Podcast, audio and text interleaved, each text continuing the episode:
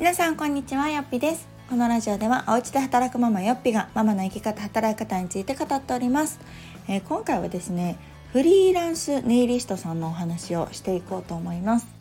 で私の知り合いの話なんですけれども同じ1年生の子を持つママさんで今フリーランスでネイリストをされております。で以前はねなんかそういう何ていうの？ネイルショップ？ショップっていうネイル屋さん？なんて言うんだろう。あるじゃないですか。皆さんネイルサロンか。そうそうネイルサロン。割と大手というか、まあ、その会社そういうネイルサロンに勤めていたそうです。なんですけれども、まあ、子供が生まれたというところもあって、まあ、もう自分でちょっとやっていこうというところでね今はフリーでされております。でちょうどこうどういうきっかけでとか、まあ、今フリーで働いてみてどう変わったのかみたいなのをねお話を聞く機会があったので今日はこのラジオでもまたシェアをしていこうかなと思っています。で、えー、まあ、今は曲がりというのかな。一つの要はサロンを共同経営みたいな感じでしていて。でその方はネイリストで入っていて。あとは、えーと、松江区とかをするアイリストの方とか。あとなんかちょっとこうリラクゼーションをする人みたいな感じで。なんかこう3つの役割がま1つになったトータルビューティーサロンみたいな。でもまあそんなにめちゃくちゃ大きいわけじゃなくてまあほんと3人で共同でやっているみたいな感じのサロンをしております。で、まあ、そこで、え、ネイリストをしているんですけれどももともとそのね大手というか、まあ、ネイルの、まあ、会社員というかそこのまあ一員みたいな感じでね働いていたっていう時はなんか割ともう、まあ、自分が管理することはまあ少なかった予約とかも要はその会社に入ってくるから、まあ、自分はその日割り当てられた人をまあひたすらネイルしていくみたいなあの働き方だったようです。で割と土日もあるしと夜も遅かったりとかしたようで、まあ、朝はねなんかそんなに早くないって言ってたんですけど、まあ、そういうちょっとこう、うん、勤務形態とかもちょっと子供が生まれたりしたら厳しいなっていうのを感じていたって言ってました。でまあそれだけじゃなくって当時ちょっとうんとモヤモヤしてたのがまあうんやっぱり数をこなさないといけないみたいなんですね。でまあもちろんね売り上げとかっていうのも会社管理だからもうとにかくもう一日でこんだけあの予約を取るっていう人数がまあ多いと。ネイリストに対して多いからもう1人当たりにかける時間っていうのも確実に限られてるしその時間内でやらないといけないで中にはねやっぱり複雑なデザインを求められる方とかもいるんだけれどもそれでももうスピード勝負でやっていかないといけないのでもう終わったらはい次の人はい次の人みたいな感じなので結構まあまあ大変だったようです。まあでも、うんまあ、自分がそんなに何もしなくっても集客ができるとかね、まあ、とりあえず自分は目の前のことをこなしていればっていう感じだったみたいなんですけど、まあ、それがまあよくもあり、うん、ちょっとこうしんどいなと感じる部分もあったので、まあ、フリーになったっていうような経緯があったみたいです。まあ、ただねフリーでやっていくって結構まあ大変なんじゃないのかななんて思ってたんですけどその方曰くもう今の方が断然いい働き方みたいです。で、もちろんねその集客っていうものは自分でしていかないといけないんだけれどもそのホットペッパーを使ってるって言っててホットペッパーって皆さん使ったことありますか？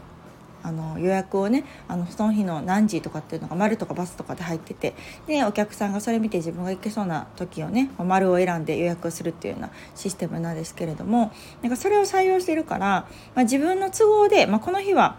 できないみたいな。この日は予約を受けない例えば学校行事があるからとかね子供が早く帰ってくるからみたいな感じでその受けたくない日っていうのも初めから罰にすることができると。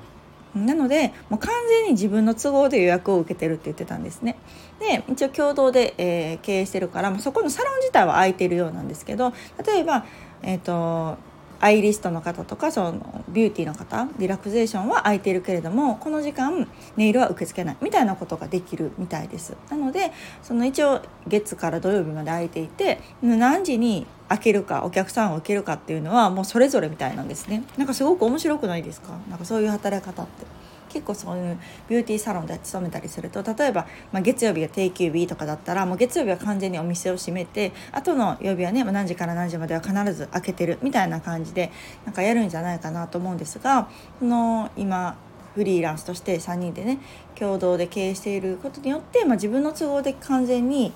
この受ける受けないお客様をね受ける受けないが決められるっていうのがもうめちゃくちゃ快適って話をしてまして。まあなんかそういう働き方っていうのがあ個人でもできるのだというのがのだって何なんでしょうね。だっていうのがなんかちょっと聞いててあすごく面白いなって、うんうん、思いました。でまたこう完全にお店を閉めるんじゃなくて一応お店は開いているっていう状態っていうのもなんか面白いなと、うん、思いますよね。であとはなんかそのやっぱりネイルって私もね通ってた時もあるんですけどやっぱこの人がいいと思ったらその人のお願いをしたい。お客さん側としてもねなんかこう大きなサロンとかってあの指名とか、まあ、取れるところもあるのかな私が昔行ってた大手のところはなんか指名とかじゃなくってもうその時に誰が担当になるか分かんなかったんですね。でネイリストの方もたくさんいるからまあ、正直この人は上手だけどこの人はうんって思う人に当たる時もあってでもそれがまあ指名ができないからちょっとこうあの人だったらいいななんて思いながら言ってたんですけれども、まあ、個人経営だからもう確実にその人なんですよね。ってなってくるとその人のデザインだったりとか、まあ、人柄だったりなんかねネイルしてる間のお話とかあるじゃないですか。だからそういうのが波長が合うとかだったら多分もうそこに行こうって思うと思うんです。であればもうその人にまファンがつくというか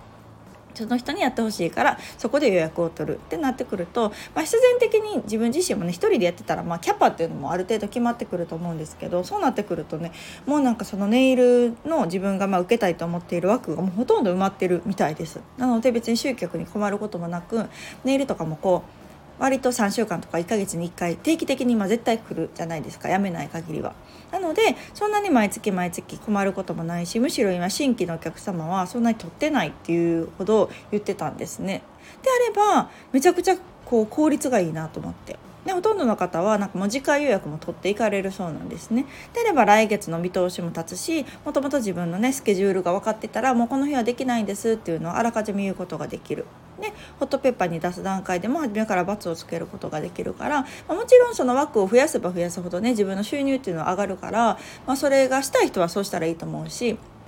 例えばもう私は週3だけ稼働しますみたいな人とかやったら、まあ、週3何曜日何曜日何曜日の何時から何時だけやってますみたいな感じで運営することもできますよね。であれば、まあ、自分のサロンを持ちながら自分の好きな時に働きながらでも自分の時間も確保できるっていうことがあなんか実現できるんだなっていうのをなんか私は結構こうオンラインで仕事をほとんどしてるのでそういう実際のサービス業だったりとか店舗を構えるみたいな方のこの個人事業主の話をあんまり聞く機会がなかったんですけどあなんかそういうやり方もあるのかと思うとすごくこうあの学びになりましたね。でまたこう一つのね店舗としては借りるのはもちろんこう家賃とか発生するんだけどそれそれもこう3分割でできるから1人でね全てその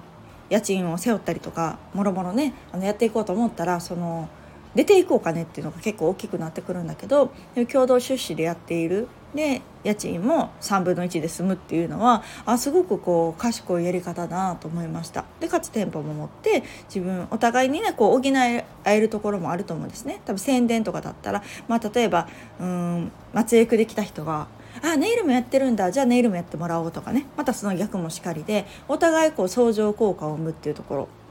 がなんかすごくいいですよねなんかそういう、うん、手に職というか、まあ、美容系とかもね今すぐすごくね増えてきてますけど結構私もこの大手のサロンに行こうと思ったらちょっと電車乗っていかないといけないとかあんまりそういう時間取りたくないじゃないですかでまたこのコロナも流行ったりとかすると